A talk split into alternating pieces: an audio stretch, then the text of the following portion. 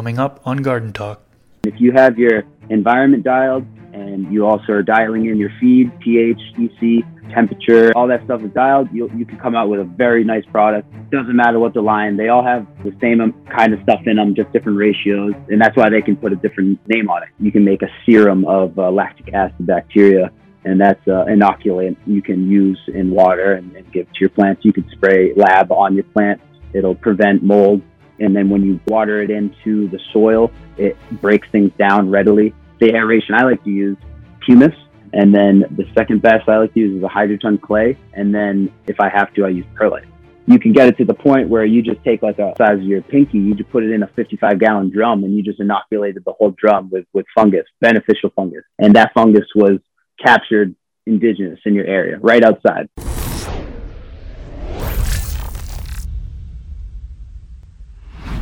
What's up, everybody? If you that don't know me, my name is Chris, aka Mr. Grow It, and this is Garden Talk, episode 8. This episode's guest goes by the name Beast Coast Farmers. He has been growing for over 15 years and does both indoor gardening as well as outdoor gardening. He grows a lot of vegetables, house plants, and of course that medicinal plant that we've all grown to love. In this episode, he reveals his gardening methods. He mostly does the no-till living organics method, but he also talks about some things when it comes to growing with synthetic nutrients because he does have experience using those as well. Some of the techniques that he talks about in this episode are a bit more advanced. Uh, just a reminder that this podcast is for growers of all types beginners, intermediate, and advanced growers. But if you are a beginner tuned into this episode, there's definitely some information for you in here as well. If you're watching this on YouTube, please click that thumbs up button. If you're on one of the podcast platforms, please leave a rating or review. I think on Apple Podcasts, I believe we have two ratings so far, so maybe after this episode we'll have three, I hope. Before we get into the video, I would like to give a quick shout out to our sponsor for this episode. Our sponsor for today is Organic Rev. The team at Rev sent me a sample of their organic growth stimulant, and so far my plants love it. It's certified organic and consists of a naturally occurring source of carbon. It also consists of humates and microbes. It can safely be used during all stages of growth, from seed all the way to harvest. It can increase germination rates, it can increase root mass, it can reduce transplant shock, and it can make nutrients more available. Visit organicrev.com to learn more about it and also leave a link down in the description section below so you can easily click on it there. That being said, let's get into the episode. All right, Beast Coast Farmers, what's up, man? How you doing? Good. How are you, my friend? Doing good. Good. It's been a while since we last talked. We actually had a uh, conversation uh, a few years back. I actually just reposted the conversation we had. It was me, you, and then Chris from Happy Hydro uh, yep. reposted that on my channel. We actually, a lot of people don't know this. We actually filmed that like I think like two years ago or something like that. Yeah, no, it's been a bit. It was a good time though. That's why I wanted to definitely follow up. You know, even though it's been a little bit. Yeah, yeah. So when I reposted that, um, got a lot of positive feedback of people in the comment section.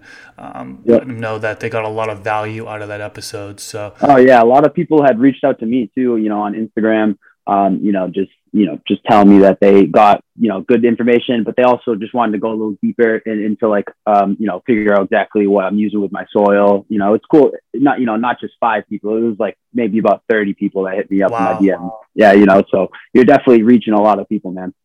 That's awesome. That's awesome. Yeah, and that's what I hope to, to accomplish in this episode is kind of digging down to that next level of things.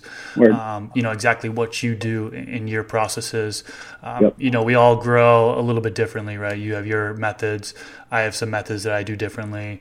Um, the oh, people oh, exactly. that are listening, they all have their individual methods and goals and so on and so forth. So that's what I kind of try to accomplish in this show or, or podcast is just yep. really um, talking one on one with growers finding out what they do in their garden, and then the listeners can listen in and potentially implement some of those best practices in their garden. So it's been helpful oh, so sure. far, and uh, definitely glad that you're back for a second second uh, time around. Yeah, I appreciate it too. And it's like, isn't that what we all do? You know, we see other people doing things, you know, um, right, you know, but then we we take all different people's to make it our own way, you know. And yep. uh, yeah, I love that. You know.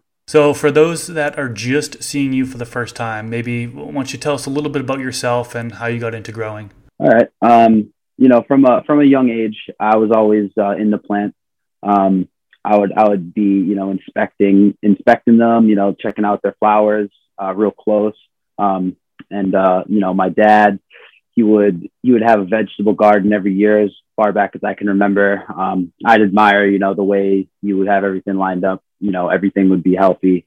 Um, you know, I I would just want to figure out how to do it myself. Um, my my grandmother too, my nana, uh, she would have houseplants. They would live for years, you know, and look beautiful. And I, and, you know, I'd wondered how she would do that too. And when I got older, I was starting to get my own um, skills, you know, in doing that stuff.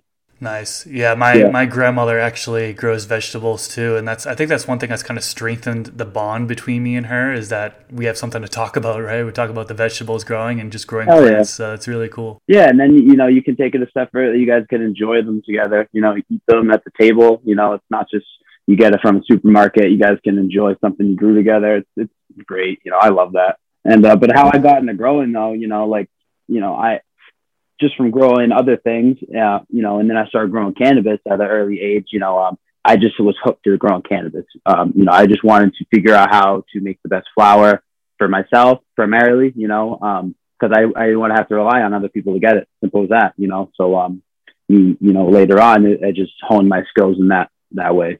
Cool. Um, so last time we talked, you were growing 100% organically, uh, primarily growing outdoors. You had mentioned that you've grown indoors in the past. Are you still growing uh, organic, no-till living soil uh, outdoors? Oh yeah, for sure. You know, um, everything I do outdoor um, is all organic. Um, I don't. I like to be conscious of you know uh, the ecosystem and, and what's going into the river or something. If I have a lot of runoff, you know, so I like to not use synthetics. I like to just use uh, soil and, and water and, and, you know keep it simple um, just like you know just like nature is and stuff like that um, but indoors, um, you know, I will I will use the synthetic indoor. Yeah. And I checked your Instagram. You are going indoors now. I saw some plants in there. Uh, before we hop deep into the outdoor organic side, which will primarily be this episode, um, yeah. just talk a little bit indoors. Can you just uh, maybe briefly talk about you know what size grow room you're in indoors, how many plants you're running, what you're using for lighting, yeah. things like that? Yeah, so um, it varies. You know, I have a, an, about an 11 by 11 flower room. Um, my veg space is 10 by 10. Um, but I, with that veg space, it does a lot more than just uh, power my my flower room. Um, it you know I got out you know my outdoor locations. Um, I'll veg plants up you know um, as big as I can get them coming into season, and then put them into um, you know large volumes of organic soil and just let them go crazy. You know to get what I can. As far as like um, lighting um, in that 11 by 11 flower room, I'm using LEDs. Using the Fluence SPYDR 2is. Um, and I just recently bought some um, of the Spectre Pros. Um, I'm just really liking the LEDs, you know, what they're giving me, um, structure, you know, flower structure. Um, and then my veg space, um, I'm using T5s in the cloner, T5s out of the cloner, still under T5s.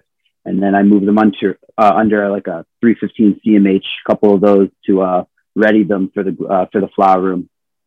but uh, for plants, like how many plants I put into them, uh, into that flower room, it'll vary. Like um, since um, you know legal plant counts 12, I like to stay at 12. You know, nothing over 12 in flower. Even though you could fill a canopy with however many you know small plants to fill a canopy, um, I like to just keep it at that legal plant. So legal plant count. So you know, for my four lights, like a six to nine plant is where I keep it at. Nice. Not nice. not too not too big a pots either. I keep them at most, you know, six gallons, the biggest pot I go up to for indoor uh, with synthet- with synthetic. Yeah. What line are you using for synthetics? Right now, I'm using House and Garden. Um, and, uh, you know, you, you could literally use General Hydro A and B, you know, and if you have your environment dialed and you also are dialing in your feed, pH, EC, temperature, everything, all, all that stuff is dialed, you, you can come out with a very nice product. Doesn't matter what the line, they all have the same um, kind of stuff in them, just different ratios. And that's why they can put a different name on it. Got it. So even yeah. though you primarily grow organic, uh, and you, know you're all about organics, passionate about that. Um, you yep. still do utilize synthetic nutrients. yeah, I do. No, for sure, I do see a use for it indoors. You know, like when you're you when you're in small volumes of soil, and um, you know you still want the plant to be fed and progress and get bigger. Um, say for mother or um, uh, whatever production. Say like I was saying with my my my uh, veg space, how it it does more than just power that power that one four by four flower room, you know. Um, with synthetics, I'm able to achieve that. You know, I can clone hundreds of clones, however many I take off. I can have them all rooted, ready to go. And and then I put them, and then outdoor, I can put that into um, an organic medium, and then it's organic after that. It's it's you know I'm I'm just giving it uh, input in organic inputs. Okay, so let's flip back to the organic side of things. Let's um, let's start from the kind of the very beginning with grow pot size. So you can talk about what grow pot size you use and what type of grow pots you use. I use all all types of pots for indoor and outdoor. Indoor, in particularly um, for synthetics, I, use, I like to use plastic just because you can just pop them out real easily for transplant. Um, its cleanup is real easily uh, easy. I don't like how like if you're going to use a smart pot cloth uh, with synthetics, you're going to have to um, wash the, the synthetic out of the, the cloth. You know, um, and if I'm with living soil, um, I like to I like to use a breathable pot, um, like a smart pot, um, grassroots fabric pots, uh, those rain science. You know, a lot of different kinds of breathable pots. But I just like when the air uh, the the roots can air prune to the sides, um, and then also it's able to you know, breathe more um, and dry out, not stay too wet. But for indoors, for living soil, uh, like if you're gonna do for for the pot size for its last pot for it to flower in, I don't go anything less than 30 gallons. Um, uh, anything less than 15 gallons. I mean, so you should do 15 or, or nothing less than that, basically. Because if you're gonna if you're gonna do that, you're gonna have to give it a synthetic or supplement with something. Outdoors, um, you know, I, I'll use um, one to 45 gallons, 100 to 200 gallons. Um, I like to build trenches to, and fill them up, you know, uh, um, and do raised beds. So, for those that don't know, maybe you're watching my channel for the first time. I've been growing for 11 years now, and I think eight years. My first eight years was just all synthetic nutrients, three gallons, five gallon grow pots, uh, indoors. Basically, my entire time. I've grown a couple outdoor plants, but I don't call myself an outdoor grower, uh, but I've slowly ventured over to the um, organic side of things. I'm trying to wean my way off those bottles. And um, a method that I'm trying is um, now, I've been recommended. What I've been told is seven gallons at the minimum for um, for organics, and I keep my plants very small, so that might have to do with it as well. So, a sure. technique that I'm going to try this time around is uh, vegging out in one gallon containers, kind of shaping it the way I want to shape it, and then shortly before flipping to flower, go into that seven gallon. That's uh, you know heavily amended with the organic nutrients, um, sure. and that way, hopefully, it makes it through most of flower, if not the entire flower, right? Kind of giving it that yeah. last super soil um, right before flipping to flower. So I'm going to see if that works, but I probably will after listening to you and and some other people. You know, 15 well, well, gallons, 30 gallons is probably yeah, my next me, route. Man, yeah, but that's when you know your timing may be better than mine. You know, my timing isn't isn't always on point. You know, so my roots are definitely bigger than the pot. You know, um, you know, so like I, I love to shape a plant before it gets into that medium. Like I was saying, like vegging plants indoors, I can veg them with synthetics,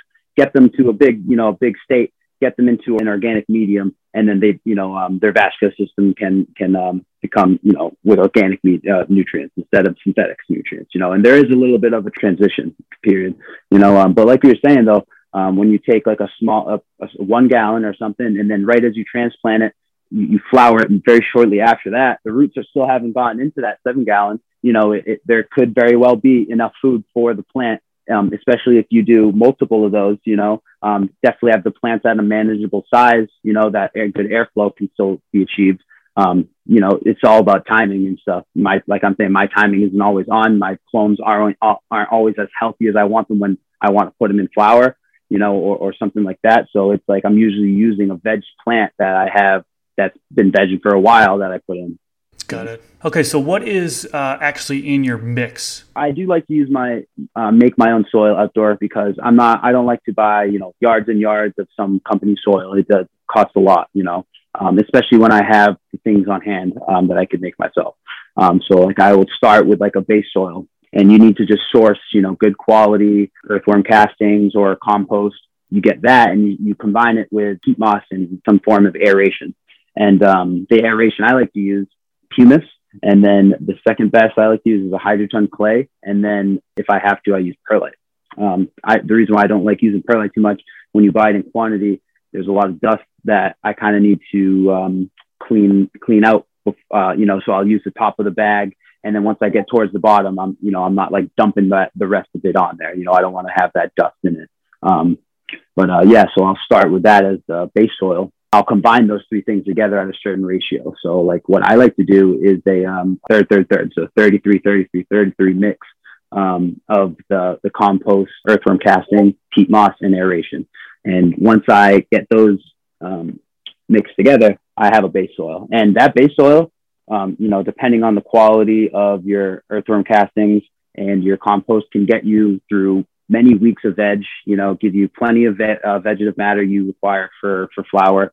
Um, and then, so what I do with that base soil is is make it into super soil. You know, and I add amendments uh, add amendments to that. The one that I use um, and what I've been using for many years now um, is the Clackamas Coots recipe, and it's a little bit of a modified one, um, which is super simple. Which is like I'm saying, you start with that base soil, so and then per cubic foot you do this ratio. Uh, per so per cubic foot you put a half cup of neem seed meal, a half cup of kelp meal, a half cup crab meal, and then you put a fourth cup of gypsum, and then another half cup of oyster shell flour, and then two cups of basalt rock dust. And I'll mix that into uh, per cubic foot in however quantity I need. And then I'll have my super soil after I let it sit for 60 to 90 days about. Um, def- you know, definitely you don't want to use it before then. Did you say, sorry, did you say 60 to 90 days you let it sit?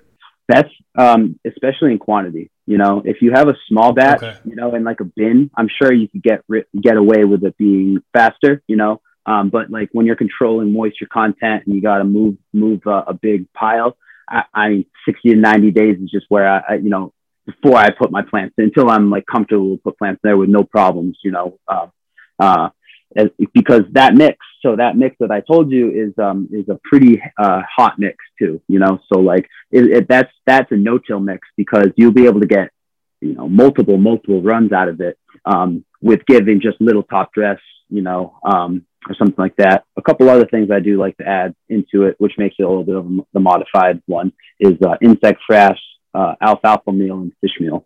You know, so I'll, I'll I'll use those sparingly with as much as I have, whether it be on the bottom of the pot before I plant or while it's already established on top. I'll kind of top some of that stuff on uh, sometimes, but um, you know, as far as my mix goes, you know, you, you could use in that inside, you know, um, you know, or or just outside. Um, but outside, um, I would also add more organic matter, whatever organic matter you can have that's been sitting around for a while, whether it be rotting wood, uh, maybe at the bottom of your pot, you know, it can just kind of retain water good and stuff. Um, you know, especially for, you know, say a Hugel, uh, Hugel trench, you know, um, which is utilizing rotting wood um, and, and culturing fungus in that wood, whether it already be in the wood, you know, um, there. So outdoor, you know, the mix that I would use, it, it just as much organic matter as I can get together to make the volume bigger. Um, to to uh, for what I need, say it be a large trench for a Hugel, you know, or or a large rage bed or something like that. Um, but I also like get bag soil too. Um, I'm not afraid to use uh, some companies like Sto- uh, Stonington from Coast of Maine, um, right out of the cloner. A lot of uh, like any of my cuts, all, all the clones that I have that have been around for a long time, go solo cup right into Stonington, you know, water with water with, and just then for like for weeks you can keep it in that and they're no with no problems, you know. Um, and uh, that's why I like to use some bag soils. Another one, Roots Organic 707. I won't use it inside because um, usually it has bugs, but outside I'll, you know, if I'm short on some quality soil, I need to veg some plants in to get them bigger early in season. I'll go buy some Roots 707 to get them into a bigger volume to not be sitting in the pot they've been in for a while.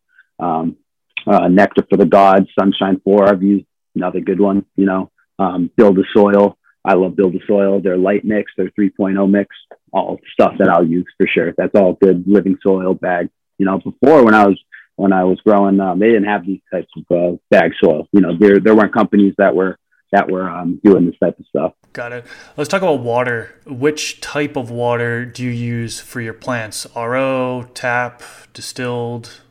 What makes most sense for my location and situation?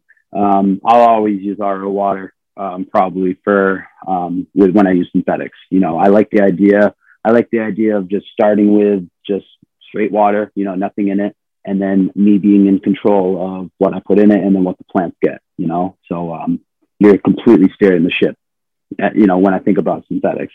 Um, when I, I use pre-filtered well water um, at locations. I'm growing organic, you know. Um, so well water's got minerals in it um, from where you're at that you'll you'd be adding to the adding to the soil or the water already. So it's just you don't have to um, take it out other other than like when I say pre-filter iron, you know. So I'll, I have a pre uh, pre iron filter before um, I give that to my plants because you could definitely give too much iron to your your plants in, in, water, especially when you can see it when it's like brownish brownish from a couple couple uh, spots. But when tap water, all right. So like say uh, it's from a town, I, I don't like to use that at all, just because unless it's um, pre-filtered, uh, pre-chlorine filter, so dechlorinated, because I just don't like the idea of having chlorine um, um, in, especially with organics. Um, it could, it could, you could destroy, you know, um, microorganisms. Uh, so, you know, pre-filtering your tap water, uh, especially if you're in the city, you know, because they are 100% adding chlorine to it, you know, um, if you, if you take some water and res it, uh, and you, if you have to use tap water and you don't have a filter, you could like res some water. And a, a friend told me this. You could just literally stir it with your arm, and your your skin actually takes the chlorine out of the water pretty effectively. Um, and you don't have to do it very long. You you do it for five minutes, four or five minutes, not even not even, and you take a large percentage, like eighty percent of the chlorine out of the water. So it's pretty interesting. Wow. Um, yeah, right. And you just mix it with your arm. You know. Um, so someone that doesn't have the means of uh, the filter, this and that, they, you know, but you're using tap water and has chlorine in it, that's a way to take it out because your body is a better, you know, might as well we we filter as in the plant, um, you know, and especially not just the plant, the, the organisms that are are working with the plant. Yeah, I know. Um, so how long would you dip your hand in there? Do you say? Like, well, like I'm saying, you know, like um, say like it's a 55 gallon drum, stir it around with your whole arm for four minutes, like, and that's okay. that's even a long time, you know, and it's obviously you know sitting there for four, four, four or five minutes just stirring with your arm but it, that literally takes out about 80 plus percent of the chlorine that would come out of your tap water. And when you think about like you go into a pool and you come out and you smell like chlorine, and that's it's, it's absorbing into your, your skin quite quite quickly, you know. And then the alternative ways to dechlorinate would be just to you know let your water sit out for 24 hours or so. In light yep. is ideal, right? And then gotcha. um, some people put what air stones in it too, right? Air stones will kind of help with dechlorinate. Okay. Gotcha. Yep. Um, I, I may have heard that, you know, may off gas, but I've just heard, you know, I've heard if, you know, if you don't have a filter and you don't have a way of dechlorinating, dechlorinating before, you know, just, just literally stirring it with your arm takes so much out. It's so simple. And once my friend told me that, I was like, damn, I'll just, you know, I'll do that just to ensure that my plants, even house plants, you know, sure house plants just stirring them around. You think it's nothing, but it's like you do it for a little bit, you're actually, you're actually making an effect on the water because your body, your skin is absorbing it, you know. That's interesting. Yeah, I didn't know that. I actually tried to do a run with uh, indoor grow with tap water. Now my tap water comes out at 485 ppm. and, uh, wow, wow. So that's really high. I think five yeah. over 500 is against what EPA guidelines or something like that. So it's are, like, you, are you in like an old? Are you in like an old old building or like a, a town uh, like a city? Like a city, yeah, yeah, gotcha. It could be yeah. old pipes, you know, very old pipes maybe. It must be, yeah. And I was looking at the water sample report that they release, and it's like 80 ppm sodium. So I think that's like pretty high, and that's like yeah, it yeah. just destroyed my plants. Like my plants, I've never had as unhealthy of plants before when I used yeah, tap dude. water, and that's even when de- with dechlorinating. So like, yeah, I've been avoiding. Sure. I've just been using RO for now on. Yeah, yeah. sodium, so, yeah, sodium will make your plants look terrible. I'm sure, you know. and then it makes you realize how how um, how important your your water source is. You know, like your starting water. You know, that's when I'm thinking about synthetics. It's like RO. You know, just oh, I test it. It's just zero ppm. You know, it's like liquid gold to me when I think about it. You know, because mm. you can dial you can dial it into a T. It's not going to like uh, you're not going to have many swings pH wise up and down. Yeah. yeah. So speaking of that, do you pH your water? All right. So for synthetics, um, I always love to dial. You know, just dialing it in, knowing what they're getting. Um, you know, whether you know, I like to know the in and out. You know, I'll even test my runoff. Um, so I do like to pH my water when I do feed synthetics. Um, I, outdoors, um, depending on your starting water, you know, like if it's really high or low, like you're saying, you know, your your town water or whatever the pH is, I'm sure they have it kicking out quite stable pH. But uh, like at my farm, um, you know, we have uh, like a 6.2 to 6.5 well water. You know, we don't have to change that at all. You know, so yeah. um, but depending on our input, that we put into that water, whether it be like a tea brew, it'll change the pH. But I'm not worried about uh, changing the pH of a tea brew, you know, something like that. You don't have to. It, it's like there's so many buffers for organics, like in the organic medium, it's it's, it's a buffer zone itself. For, um, you know, there's so many different pH ranges happening. Um, you know, it stays in a stable zone. You know, so like you can give it, you know, something that's a roundabout, and it'll become stable. Um, you know, so if you're giving water to a plant and it's not a it's not a, a living medium, then you're going to influence the that pH very heavily just by the giving. You know, it's like um, if you water to runoff, you're resetting um, that that pot. You know, every time. So what if you gave it uh, a certain pH, you're heavily going to influence it. It's um, you know whether it goes up or down. Well water out when I make my super soil. You know, out at the at like farm location, well water right out of the hose. You know, right onto the, right onto it, not having to worry about pH because I know that I already tested it that it's already in my range, basically. Yeah. Makes yeah. sense. Yeah. Cool. It is so, important for sure. Yeah. You know, because if you're not in that range, you know, then you know things aren't happening. Exchanges aren't happening with the plant and, and nutrient, and um, yeah, you could just things go really awry when you're not in the right pH zone for sure. You know, it's good to know it. Okay, so we talked about pot size. We talked about your mix, the initial amendments that you put in there, kind of how you how you're doing your watering. Um, let's talk about cover crops. So you've planted your seed. Do you do any cover crops? And when do you plant them? Would you plant them at the same time or, or, or different time or what? Gotcha. Um, yeah, you know, so I, I kind of just always used um, white Dutch clover. You know, um, it's very readily available, easy to get. Uh, buckwheat, um, another one easy to get. Um, uh, vetch, you know, uh, alfalfa. So like a couple different kinds of clover you can use, um, red, um, crimson, medium red, um, yellow clover, you know, all good, all good ones. But, uh, you know, what, you know, what they're doing is, is, um, you know, promoting mycorrhizal fung- fungi population, you know, and that's what you want in your, in your organic medium. Um, when I start it, you know, so, um, uh, I'll start, I'll use white Dutch clover from a solo cup, you know, um, one gallon, all the way up because if the plant has not grown into the pot completely and the topsoil is not like root system, when you water it, you'll you'll have a disturbance of the medium, um, you know, and then when you start to continuously water, um, it's not going to evenly water the pot. So if you have a if you have that white Dutch clover on the top at whatever stage of growth, you have another root system for you to just water on. Um, you can water heavily and it's not gonna, it, you know, it'll drain better because those root systems are penetrating down. Um, you will just have a better um, oxygen oxygenation of your root zone um, just from having just a little bit of white Dutch clover at whatever stage of growth. Um, but I, I, use a 12 seed cover crop um, from from Build a Soil. Um, and then it can it consists of a lot of stuff I just said, but it was, it's also got like uh, cow pea. It's got peas, like forage peas you would eat, you know, uh, um, the buckwheat, um, but consists of 12 different kinds of seeds. You can put, you, I, I put that in the pot prior to planting in it. Um, say like a couple weeks, get everything germinated. It's all going, you know, and then even at the end of the season, you know, um, after you crop your plants, you got your, your media, your, your beds or whatever outside, um, primarily beds, you, you, uh, you plant your cover crop in the winter, to, even in the wintertime. And uh, as soon as it comes to season, you know, they're not going to germinate depending on how the season goes when it thaws and stuff.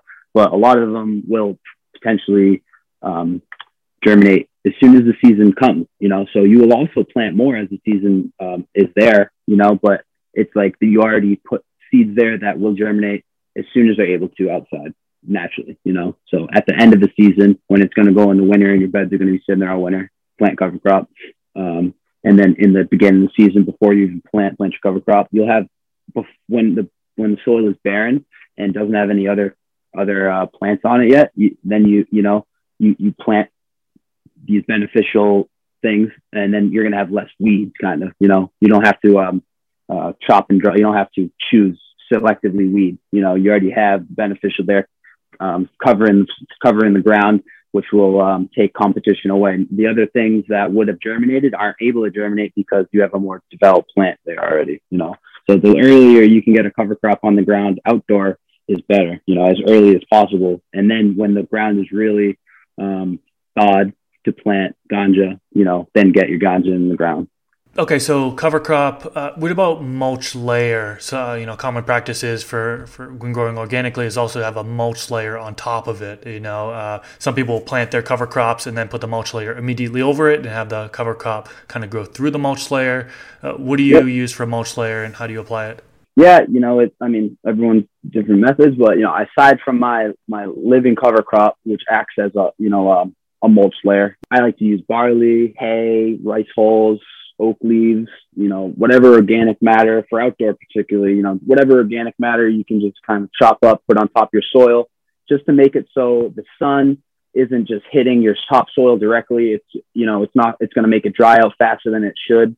Um, when you can have uh, any kind of, any kind of cover, it could, it could even be completely dead, you know, say you just put like, um, like those row covers, um, cloth. I mean, you know, just a cloth cover and it's and it's going to make it so just the sun isn't hitting it directly. It's just staying a little more wet you know, more homogenous you know longer. That's definitely the purpose of having mulch uh, i i know people that don't use them but because their irrigation strategy is you know they're monitoring their moisture so you know they're just continuously irrigating. And this is primarily indoor. And when i go outdoor it's like you, you you're dealing with the sun you know so it's you you, you got to um you got to use like living cover crop, you know, leaves, mulch, some like I'm saying, any kind of organic matter that you can get together to put on top. You know, just to just to make it uh, um, more wet because of what's that going to do is just prevent um, promote life. You know, you could have uh, roots growing right to the top layer. You just kind of put pull back your your cover crop or your your hay or whatever, and then roots are growing right up into it. Worms are are uh, eating things up to on top. You know.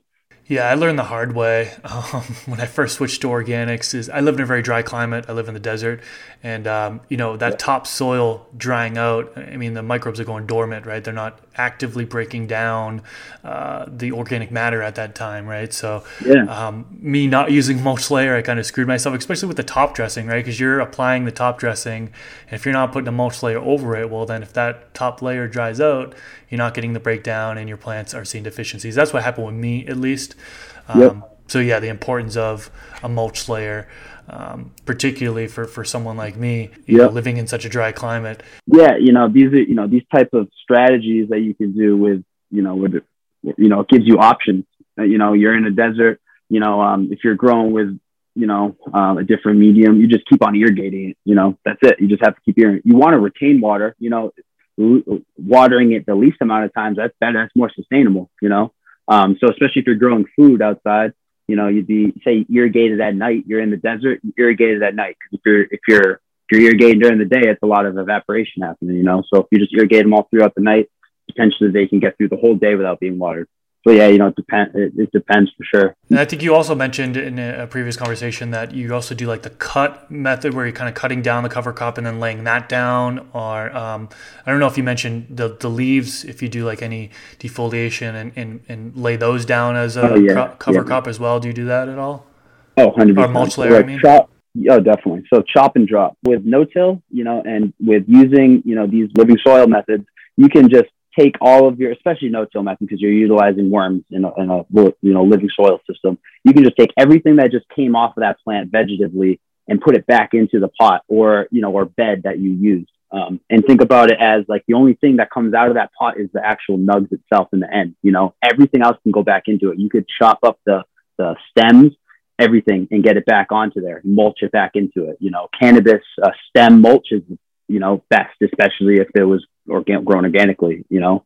Um, and uh, so, like we were referring to, um, say like your mulch uh, grows up too much, you know, it's getting uh, out of control, starting to grow up to, you know, and starting to imp- uh, make airflow, restrict airflow. You could cut it back to a um, manageable level, and then you could take all of that organic matter, um, put it underneath the living uh, cover crop, and then um, it's going to stay wet. It's going to stay green for weeks, literally. Um, and and worms will be able to have an opportunity to uh, to feed on it for that time instead of it say it be on barren soil, top soil, and say the sun's hitting it, not indoors, sun's hitting it. It'll turn into carbon. You know, it'll it'll lose its moisture and, and become like a dry, crinkled leaf so quick. You know, instead of you just putting it under something, you could literally just put under a rock. Like I'll take like a lot of chop and drop, like say like uh, leaves I take off the plant, and I'll just take like uh, one of the rocks I have in the alleyway. I'll just put it underneath that, you know, and that's just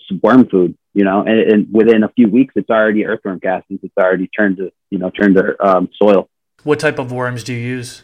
Nate, you know, the native worms in my area. I like to think about it as I'm creating a, you know, a, uh, somewhere for them to live. You know, like my uh, um, my dug beds, my hugel mounds, uh, my raised beds. They all are like connected to the earth and have a way of native native uh, uh, worms to come into it. And I don't even have to buy worms or, or add any worms, you know. But if I, I have bought worms, and the only ones that I have bought are red wigglers, you know. So um, those are really good. Living soil system. Basically, you only have to, you know, if you want to uh, buy stuff for living soil uh, for indoors, all you really need is just red wigglers. But you can diversify it and go outside and go get some stuff like you're going to go fishing and you go get some worms outside and then you bring them inside. Say you have a worm bin and then you put them in your worm bin and now you're diversifying your your worm, you know, your worms. Yeah, and then there's also what the night crawlers. So the, the red wigglers is kind of up top soil, and then the night crawlers kind of lower part of the soil. Yeah, yeah, uh, yeah forgot to say African night crawlers. You know, that's another great one. They definitely are able to um to get you know deep. You know, they're they're fat. Some of them look like snakes. You know, um, and uh, yeah, African night crawler. Those you know those two for sure. The red red wigglers and the African night crawlers. And like I'm saying, any native worm that can that can come and live there that's beneficial and stuff. Yep. So I know you already kind of said a little bit of advice, but do you have any uh, uh, advice for somebody who's just trying out worms for the first time? Maybe, you know, is there a specific mount they should use for a size grow pot or, or what? Yeah, like uh, say like you're putting uh, worms um, into a 15 gallon soil, 15 gallon, like a handful, and that's like a perfect amount. You know that, and especially if that soil is you know good living soil system where they're able to proliferate and, and you know, um, and reproduce. And, and those eggs are, you know, they're not just gonna, you're not gonna water something on that's gonna kill everything. Uh, I mean, if you're gonna start out new, you know, try and have a worm bin, you know, because then you can buy worms and then you, you know, like I'm saying, other than just your, your, your pots you're growing in, you could have um, them reproducing and you could just take kitchen scraps and, uh, you know, have them make soil. Um, you know, if you're, if you're using, if you're going to start out using worms, it's great. You're just going to be u- building soil for yourself. Uh, no, it's um, yeah, I love worms. Okay, let's flip over and talk about IPM. I know you really like to talk about IPM. In our last conversation, you talked quite a bit about IPM. What do you do for IPM? Uh, I like to incorporate, you know, beneficial insects. Um, uh, like another, like again, you know, I like to have the beneficial insects of my area come and inhabit, you know, my um, my garden and, and I invite them in, you know. Um, so I don't have to order them basically. So like mantis, ladybugs, um, pirate beetles, you know, lace wings, predator, other different kinds of predator mites. As far as sprays go, you know, uh, outdoor, I'll, I'll use like uh, aloe vera flakes, neem oil, um, karanja oil, um, yucca for fighting like a, a pest. I'll use the karanja oil and the neem oil as like a like right away it'll kill them. You know, it's like direct. Um, I'll I'll prune everything off the plant and then I'll hit them with I'll hit them with that karanja and. Um, but if I'm not and I'm just kind of doing preventative spray, you know, you know, to prevent uh, pests and mold, it's always like a uh, aloe flake um, with yucca, um, which is just a wetting agent, you know, just so things stay wetter longer. Um, so I think of it, and um, and it's like you're just kind of washing them down. Um, pre- periodically whenever you want. You know, you can put be on your own schedule, um, your own IPM IPM schedule for your outdoor plants. Just kind of wash them down with aloe. Um, indoors, I, I spray a couple things, 203 and 209 from SNS. Um, I'll also root drench a couple of those whenever a problem, like if I have like fungus gnats, I'll, I'll, I'll root drench 209 for like a whole week and I'll, uh, I'll, I'll eliminate the fungus gnats for, for, for synthetics, you know, indoors. Um, I know Jay Plant for outdoor, Jay Plant Speaker, he'll spray um, periodically uh, EM5 from Build the Soil, um, you know, which is keeps things very sterile um, and it's organic. Um, he'll, he'll do that all throughout his processes until he gets the flower, which then he doesn't doesn't uh, spray anything. And I feel the same way. I don't like to spray anything in flower. It's like your IPM is the preventative, you know, preventative for that. Um, proper pruning, air movement, you know, that's crucial. You know, uh, that's all, that's part of an IPM regimen, you know, um, periodically making sure there's enough airflow um, and, and your air quality and your spaces are, are adequate for the plant's health and stuff like that. It's, it's, it's super crucial. Um, indoors, I'll spray plants with uh, citric acid. Um, you can make your own solution of it, but I like to just use uh, the big time exterminator, which is just basically citric acid dilute, you know, uh, and that I've, I've, I've used that. I've killed thrips. I've killed um, aphids uh, on clones, which I took from outdoor, brought them in. Um, and they, and then after a couple weeks, I see, I see thrips and stuff on them. I'll spray them with that, with that, uh, uh, citric acid, uh, every day for two weeks. And, uh, like I'm, like I'm power washing the plant and I'm, and, and I, I get them good, you know, with that stuff, you know, so that's another good, uh, another good thing to use that the plants aren't going to be negatively, uh, affected by and you can douse them with uh, with a dilute citric acid. You definitely don't want to be, you know, use too much. That's why I use uh, the big time exterminator. You know, they're doing the dilution for me. I don't have to put any, uh, you know, I don't have to dilute it myself and, and fuck up, you know, something like that. Got it. Now, are you are you rotating these sprays? So you're doing a, like a different spray? Yeah. Okay. Yeah, for sure. Yeah, like um, yeah, all those ones I listed. You know, I'll I'll I'll I'll, uh, I'll switch it up. Um, and and uh, you know, when I switch it up, I, I'm not running into problems. You know, the only problem I run into indoors is just a couple like gnats, you know, or, or something like that, which a lot of growers can have problems with. But I use nematodes and uh, and uh, a couple sprays to get rid of them quickly. You know, um, one other thing I use for an IPM is that Captain Jack dead bug. Uh, you know, that's a good thing. I like to have things that I can just spray all over the plant and it's not going to negatively affect it. Uh, you know, um, even though I, I did list uh, that neem and karanja, you 100% can use too much. You know, you want to use be sparing. You want to just think about it as you're um, you're you're kind of putting a sunscreen on your your plant, um, and the pl- and and then a, uh, an insect or something won't enjoy it if they come and try and eat it, something like that. You know, you don't want to put too much because if you use too much oil, sun is hitting it, and you put too much oil, you could burn your plant just from the sun magnifying against it. You know and especially when it's in water. So water and oil, and then the sun. You're literally just magnifying it on on the leaf. It'll burn it. Okay, so we talked about how you you you have that initial mix and you're adding the amendments. It's super soil, right? And and and yep. Uh, you you're trying to get through the entire grow um, with just that super soil. Now, do you do any type of top dressings throughout the grow at all? If so, when do you apply them and what do they consist of? I apply worm castings to plants at all stages, you know, uh, quality earthworm castings. I'll just put it right on the top soil and water them in real good.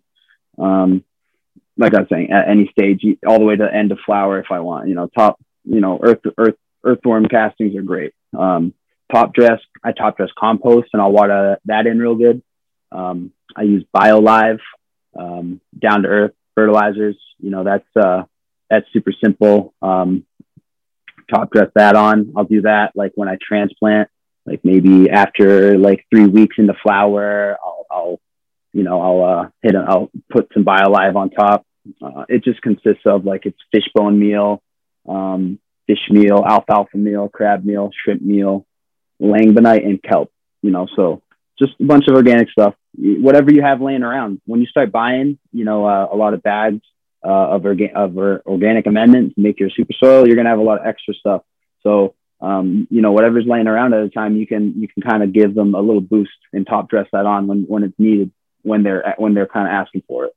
Got it. So you just kind of look at the plant, kind of read the plant. Maybe you see it fades a little bit, and then and then you definitely. apply it at that point. Okay. Yeah, definitely. And, and, and, depending on the stage, you know, just depending where they're supposed to be, you know, where um, what I know where they're supposed to be, um, at certain stages of flower or veg. Um, and, uh, and like I'm saying, like I'll top dress when I like after, when I trans when I freshly transplant, or say if something has been sitting in a pot for a long time and its roots have taken it up, I definitely have to get something on top um, for it to start feeding again. Because the, um, the ganja plant's root system, uh, it's like a it's like a upside down um, iceberg.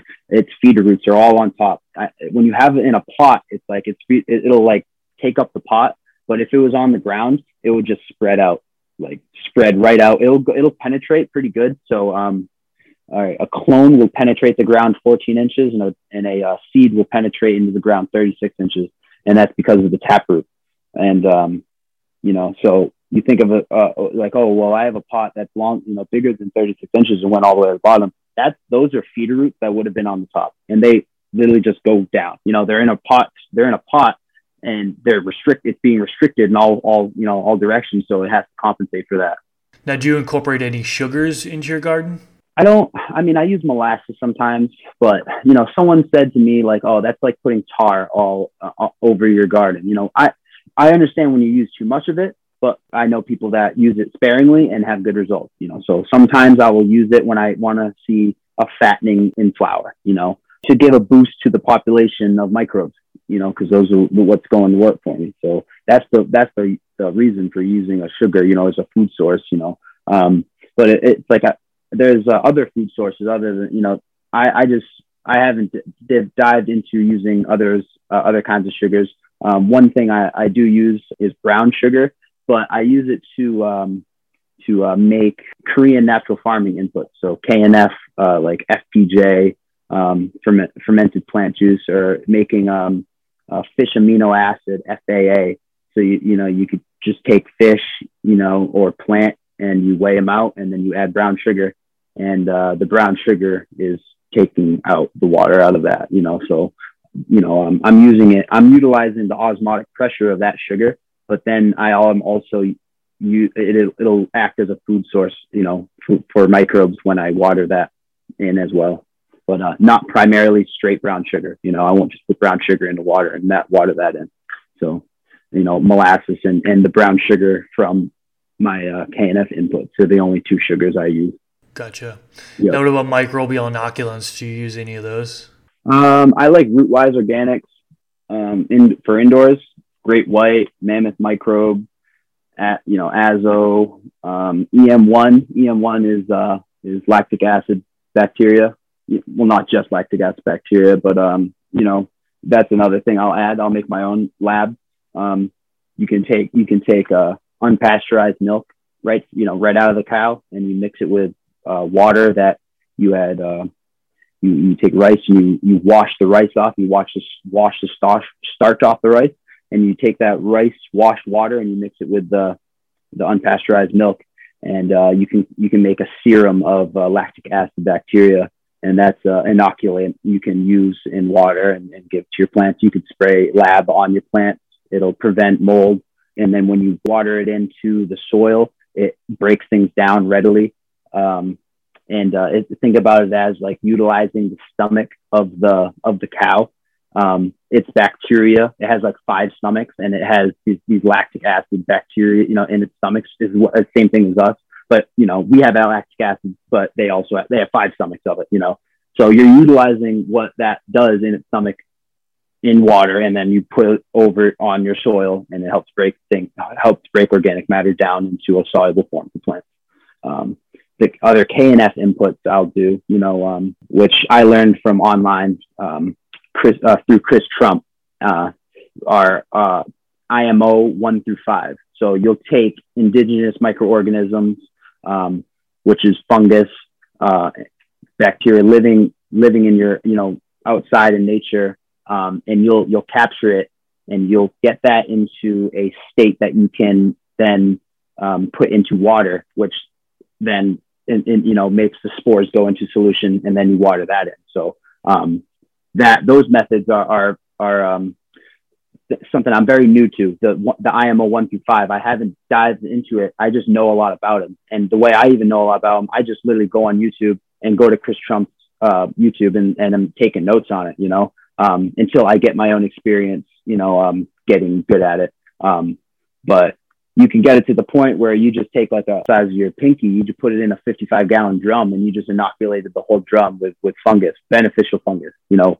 and that fungus was captured indigenous in your area right outside. If you have like a f- field or something, um, and, and, underneath a tree that, that you go and you, you look under some leaves, it's, it's nice white mycelium growing. That's the stuff, you know, you could get that in your own grow room, um, not just outside because that's the best types of microbes you can use is, is what's in your area that grows best in your climate. Uh, another another kind of inoculant though, you know, I'll take freshly picked mushrooms. I got like beech mushrooms that are growing um, kind of in a low low area on my property. Um, and I'll just take those fresh. I'll put them in a, a tea bag that I'll like I would brew uh, a compost tea in, and I'll just soak those 24 hours, very heavily aerated, um, and then just water that all over all over the bed. And then I'll take what's in the bag and I'll just mulch that on the top layer. You know, I'll take that all those chopped up uh, mushrooms I harvested a couple uh, few days, you know, yesterday, and then just mulch that all over the topsoil. Um, I've seen uh, you know big blooms of of mycelium come after I do that. So com- aerated compost teas. Let's talk a little bit more more about that. What aerated compost teas do you use? Do you do any like nutrient teas, sp- seed sprouted teas, anything like that? I, I like to do compost tea um, in particular. Um, I'll take earthworm castings. I'll take nice quality compost and just uh, make a nice aerated tea with just those things, you know, because that's that's a real benefit. You know, whenever um, you, you you can brew it up. You say you want to do it two to three times a week, um, and you can you, you don't have to do the same tea every time. You could do just compost. Say you do another tea tea brew of um, of uh, you throw some uh, mineral in there. You know, you put salt, you put oyster shell flour. You could you, you could put some kelp or whatever. Like I'm saying, whatever you ha- want to put. Um, in small amounts and brew it up into solution. Um, but another thing with with brewing is uh, the time you do it because you don't want it to go anaerobic and it can go anaerobic really quick on you. So say you brew it for say over 24 hours, and I don't like to do brews more than 24 hours now. Now that I learned that type of stuff, um, uh, you brew it and then you stop the aeration. You don't feed it and you let it sit there for not even a day. It is very heavily anaerobic um, you know, and and uh, you can make things go awry in your soil system with with giving them large volumes of anaerobic tea, you know, um, or if it's too concentrated and you don't dilute it, I'll definitely make a tea and then dilute that and then give it to them. As far as sprouted seed, seed teas, um, I haven't I haven't used sprouted seed teas much.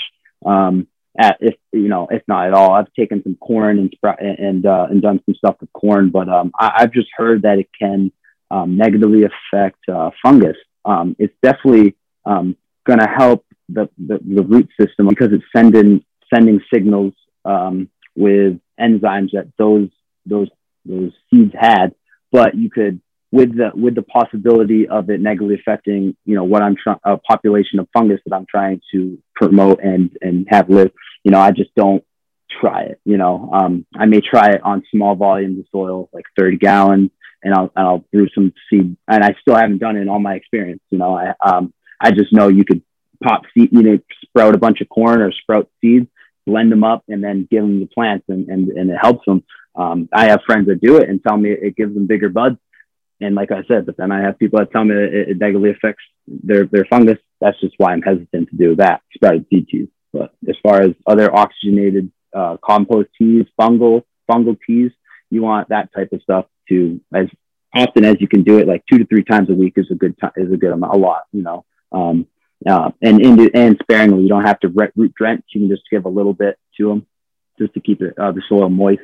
One more thing about the teas. Um, so sure. I, I, was looking, you know, I'm building a tea brewer right now, and um, I see a lot of people on the market inflating the called the volcano um, style, which is like you just it's a the big bubble tech tech, and it just sends a, a big you know um, amount of air from the bottom up instead of um, doing, you know, which is another another kind is the cy- the cyclone. You know, um, there's more moving parts to that cyclone um, tea brewer um, that you'd have to clean or or, or whatever. But um, the volcano one, uh, less moving parts, and it and it brings you to dissolved oxygen levels faster. So those that's what I'm looking into. I'm I'm just retrofitting a V bottom I already have with a couple things. Um, uh, so I went to synergyagpro.com, uh, which took me a little bit of time to find this. And they have a stainless steel manifold uh, that goes um, with uh, with clamps on the bottom of your uh, your V bottom, and and then you can hook up you know a, a, diaphragm pump to that as well as a air pump. And um, in particular, you want to use diaphragm pump because if you use another pump with a propeller, you can you can um, negatively affect the microbes you just brewed. And uh, so you could negatively affect them while you're pumping them to your plants if you're not using a, a diaphragm pump and you're using a pump with a propeller, you know, it'll just chop the little guys up real good. I, I just recently, I just recently learned that too, which is pretty intriguing. Yeah, that is interesting. Yeah, you know, diaphragm pump, diaphragm pump when you're feeding your when you're feeding a uh, compost tea, you know, or you uh, um, you know do something by gravity or hand feed it or something like that. So i have a viewer question from the last episode that we um, we filmed. Uh, you were talking about a geodesic dome that you were just purchasing purchasing at the time. So uh, yeah. first off if you can just explain to the viewers what a geodesic dome is and then also how you utilized it how it turned out for you. The geodesic dome you know it's a dome made from triangles and uh, that structure itself is, is super strong uh, very, very, you know, it can take a snow load, uh, a snow load. Um, that's why people like using for greenhouses, you know. Um, so say my mine is rated for 100 feet of snow. It's rated for the uh, an Alaskan snow load where the snow would fall and not melt and then continue to snow, you know. Um, so the geodesic dome is just super, very nice, strong structure. And then I have the polycarbonate plates uh, on the outside of it. So it, it's rated for 25 years. Some people, when they have their polyethylene hoop houses, you got to replace it sometimes every season. Maybe if you can get by, maybe three years, two to three years, and then you're replacing your plastic. I like the idea of it being, you know, me use, buying the extra investment and putting down for polycarbonate, and then I'm, um, I don't have to replace that for 25 years. I just clean the panels off uh, on the outside and inside and keep them, uh, you know, quality. I haven't been posting much about it. The town that I that we're growing in um, just kind of gave us a hard time when we were first starting out. You know, they saw a lot of plants um, and they came they came knocking basically. You know, and they're all hemp plants though. Um, but uh, I just haven't been posting for for that reason. You know, we're kind of keeping it on the DL. Um, I will be posting about it in the future um, once once we're more comfortable.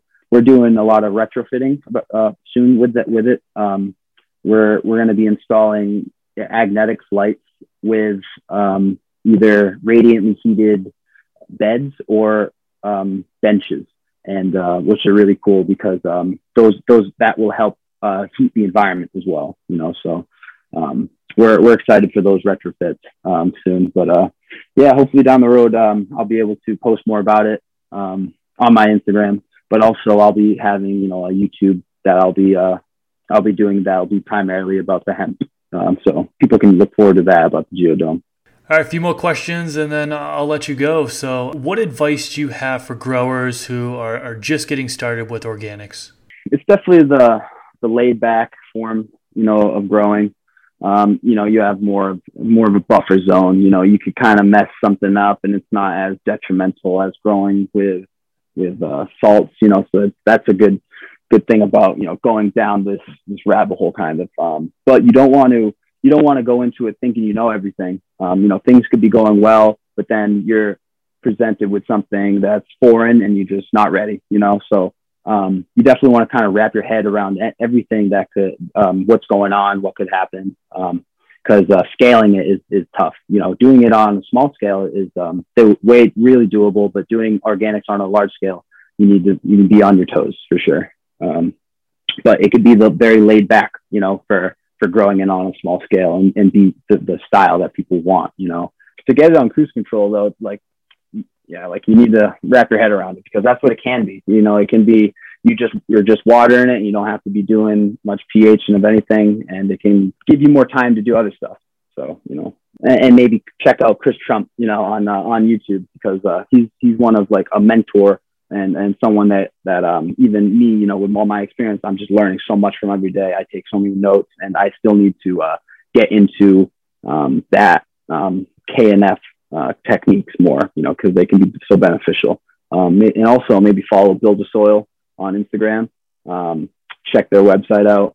So much free information, everything you could want to start out as a you know a home grower. Uh, you could just get shipped right to your house, you know, and um, which is great. You know that you ne- never was uh, an option in the past. Um, to be to do this organic stuff, you'd have to really look into it and and uh, figure things out yourself, which is tough. Um, so checking these those dudes out, it would would give you a real um, one up for sure. That's really good advice. Really yeah. good advice. So, um, how can listeners find you, and what do you have upcoming in the future? All right. Well, uh, you can you know uh, reach out to me on on my Instagram, East Coast Farmers. Um, at East Coast Farmers on Instagram. DM me anytime. Um, you could. Uh, I'm gonna have a website up pretty soon. I'll be selling uh, apparel, um, you know, grinders, you know, these kinds of sweatshirts on it. EastCoastFarmers.com.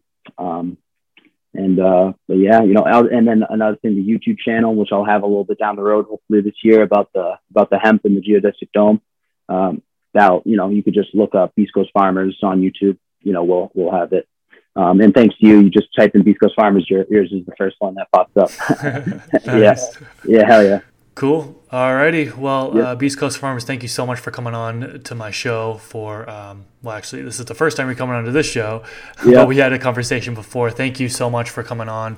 Whole wealth yeah, of information. We covered uh, a lot this time around. Um, yeah. So thank you so much, everybody who's watching. I will leave a link to his Instagram down in the description section below. So head on over there, give him a follow, and yep. uh, yeah, that's pretty much it. Any final words? I just want to thank you, you know, having me on here. It's a, you know, great opportunity. I like the idea of, you know, reaching so many people and uh, getting, you know, good information out there. You know, I got it from others, individuals that are, you know, trying to give free information out there like myself too, you know, so um, we just keep passing that along and uh, hopefully we, we see a change happen, you know, um, in our community for the better, you know, and I, I, yeah, but it just, you know, I appreciate you having me on here, man. And you're, you're doing, you know, good things for, with your YouTube and stuff. Thank you. Thank you. No, of course. All right, man. Have a good one. Take care. All right, man. Yeah, take it easy. Thank you so much for tuning into this episode of Garden Talk. I hope you gained some value from it. Please leave a rating and review if you haven't done so already. It helps new listeners find the podcast and it helps the ranking. So, thanks for taking the time to do that. And I will leave it at that. Until next time, peace.